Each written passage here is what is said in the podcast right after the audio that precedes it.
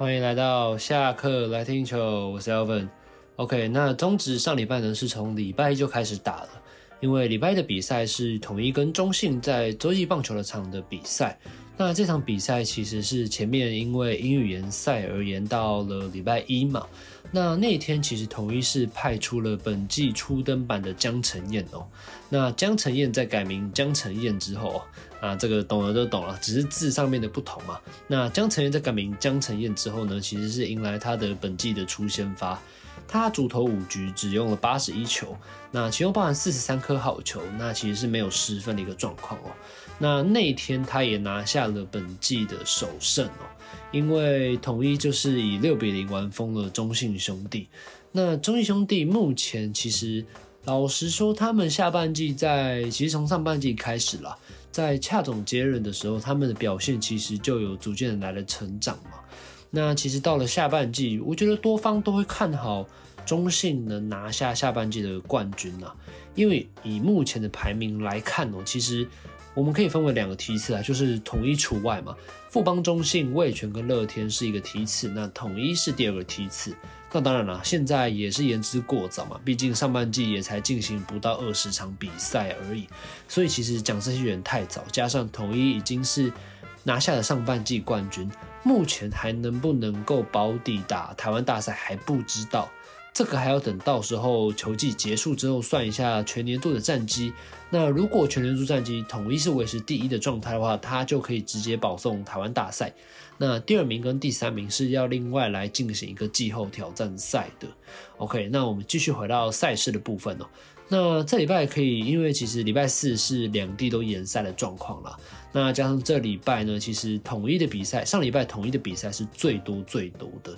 因为在其实整体羊头不足的情况下，统一现在老实说只有两名羊头可以应战哦，就是包含了其实就是只有克维斯跟布雷克嘛。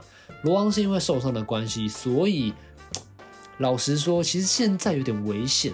就是面临一个解解解约的危险，因为其实统一狮目前找羊头，目前有两位新羊头也在陆续来台湾的路程当中哦。那如果如果在了八三一大限前罗王没有回来的话，搞不好他会是领机票的那一个。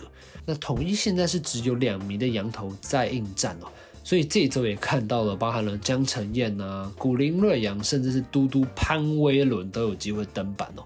如果要让统一师把潘威伦都请出来了，你想这个先发投手的缺到底是多大的一个洞啊？对了，忘了说嘛，胡志伟胡大哥也是因为受伤没办法投球嘛，所以嘟嘟潘威伦也才有那次先发的机会嘛。OK，那谈回来哦，同一是在礼拜二派出了克维斯先发哦，那魏权这边则是派出了郭玉正。那先前其实克维斯其实对味全的压制力就非常非常的足够哦，只是先前克维斯主投了二十三局哦，几乎没有拿到队友完全没有给他分数的支援哦。那这一场其实统一是帮他攻下了三分啊，其实算多也不算多，那算少，其实以克维斯的实力来说也够用了啦。那最终统一就是以三比一拿下了那场比赛哦。那另外一地其实也是双摇，是双摇头的对决哦，乐天跟中信的对决。那乐中信是派出了泰勒，那乐天是派出了霍尔。那泰勒其实一开始在这场比赛其实投的蛮跌跌撞撞的，那后面有倒吃甘蔗的情形，最后就总共吃了八局，用了一百零九球，那也拿下了这场的胜投啊。那老实说啦，中信在八三一大限前哦，因为已经走了一个弗莱喜嘛，大大家大家都知道，因为因为艾斯特要上一军的关系，所以弗莱喜得被注销，那也不排除明年还有合作的可能哦。那接下来就是面临泰勒是否要走人的那一个，因为其实中信阵中还是有几名洋将，包含了才刚登板的艾斯特啊、艾里欧以及原本的德保拉，加上泰勒，目前有四名的洋头，所以。到最后，其实老实说啊，这四名也可以都留着，只是中信还会再找新羊头嘛。那其实这个状况就很难定，毕竟泰勒哦，你想中信兄弟的球迷想起泰勒，绝对不会把它定位成是一个非常非常稳定的羊头哦，因为其实近几次泰勒投球都是先发对统一的状况，所以样本数还没有很大。那透过上礼拜其实对乐天主投八局失三分的情况下，其实我个人觉得泰勒的压制力是有的，只是他的问题还是被安打数太高太高了。上礼拜他投了八局对乐天哦，就被打了十二支安打。对，那好在是中信的守备特是特别的优异，所以也帮泰勒频频化解了蛮多的危机啦。现在上片的时间是八月，已经要到了一个下旬了嘛。那其实泰勒我猜还会有大概一到两场先发啦。对，那我们接下来谈一下中线的另外一名新洋投艾士特好了。其实艾士特在礼拜天。那来了中职的初登板嘛，那他投了优质先发，主投了六局，用了九十二颗球，包含了六十四个好球，被打出四支安打，最快球速一百五十公里哦，吃到三分自责分，那这三分是刘基鸿的三分炮哦。那其实艾士特这名投手，其实从礼拜天的比赛看来，他是一个高三正率的投手啊，加上因为是左投的关系，左投要一百五十公里，其实现今已经在中止了。已经是非常非常少见了，加上艾士特自己有另一个投球，另一个球种 sweeper 哦，那其实这也是他透露说这是他去年练的新球种。那这个球种其实对于三振率有非常非常大的帮助啊。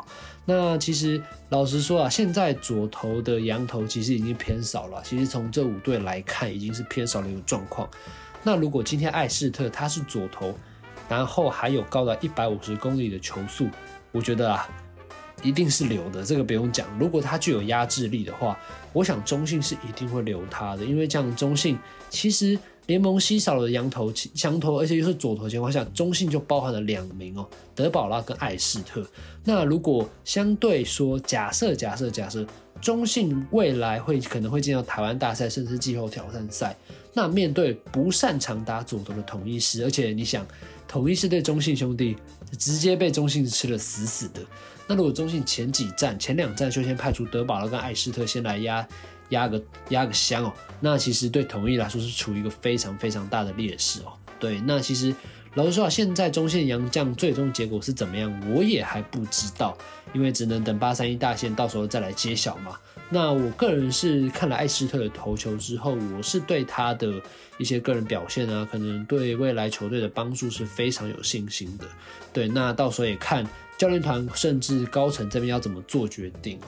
OK，那接下来讲回到上礼拜的赛事哦。那上礼拜四赛事其实礼拜四是延赛，刚刚有讲过。那我们继续讲到礼拜三哦。礼拜三是两地开打哦。统一跟味全在台南交手，然后乐天跟富邦是在乐天桃园棒球场交手。那那场比赛呢，统一跟味全是派出了羊头双布迎战哦，布雷克跟布里汉。但是可惜最终胜利是布雷克，那布里汉也吞下了他本季的第四败哦。其实那天那场比赛，其实布雷克算是找回他的压制力啊，主投六局虽然用了一百零一球，只不过。仅是没有失分的一个表现，那赛后的防御率也下降到了三点五七哦。那我们来讲到隔壁场，那那天乐天其实也派出他们的年轻投手陈克义哦，主投六局用了九十一球，那失掉了一分，那那一分不是他的自责分哦。那值得一提的是，那天乐天有三个人开轰，分别是陈俊秀、朱玉贤以及梁家荣哦。那其实陈俊秀在下半季的手感其实有慢慢的回升啦。你想上半季他的其实是打击率零点零五六，连一成都不到。现在其实是有将近三成的打击率，我觉得已经是乐天最大的福气了。因为其实乐天现在欠最欠缺的，你要说是投手嘛也还好，我觉得乐天更缺缺的是打击火力嘛。因为我们说乐天强大的火力总是能 cover 他不足的投手战力哦。只不过这一季看下来，乐天的投打击战力虽然还是有，只是没有到前几年那么的凶猛，因此乐天在季后赛的名次的争夺上也就比较跌沉沉浮浮啦。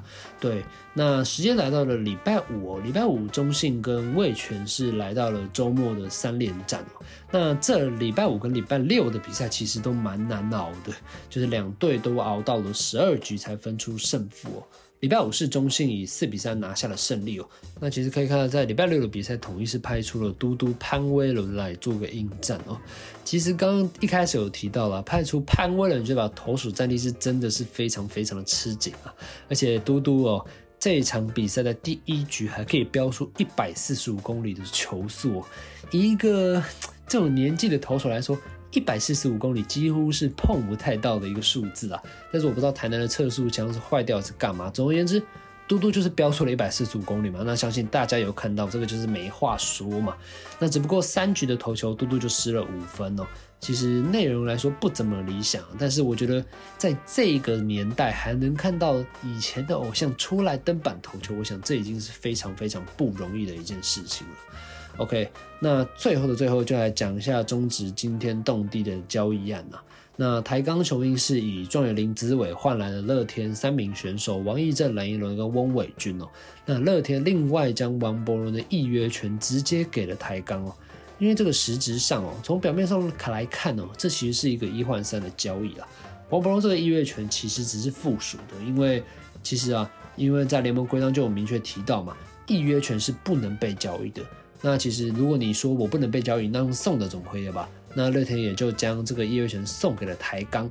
实质上来说啦，那刚刚讲错是一对一换四的交易。那其实如果你要不算那个王博的话，那就算是一换三的交易了。我个人觉得嘛，其实这个交易来说，我觉得，我觉得要看台钢在意的是什么。因为我以一个新球队的角度，我会想要在意的是什么？我会想要在意的是票房收入。那你今天一个旅外多年征战回来多年，而且就是高雄人的选手回来打球，那想给高雄的乡亲看一下献祭，来高雄献祭，那我觉得这个进场人数不会高吗？当然会高啊。那比起一个可能之前在中职有出赛过，这边是以大王为言嘛。那以前在中职有出赛过，那中途去日本奋斗了几年之后回来台湾，呃，你一个球迷角度，你会想看吗？我老实说，我会想去看，但是我没蛮明确，不是他一一回台我就想去看的那个那个比赛啦。因为比起林子伟跟王国荣相比哦，林子伟还是比较具有票房的吸引力的。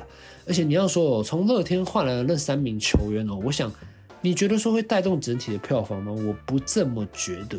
要的话，其实也是炒一个短线嘛，就是可能那短暂的三五，呃，可能最多最多来个十场左右吧。对，那其他的其实也要看台钢需要的是什么了。那其实。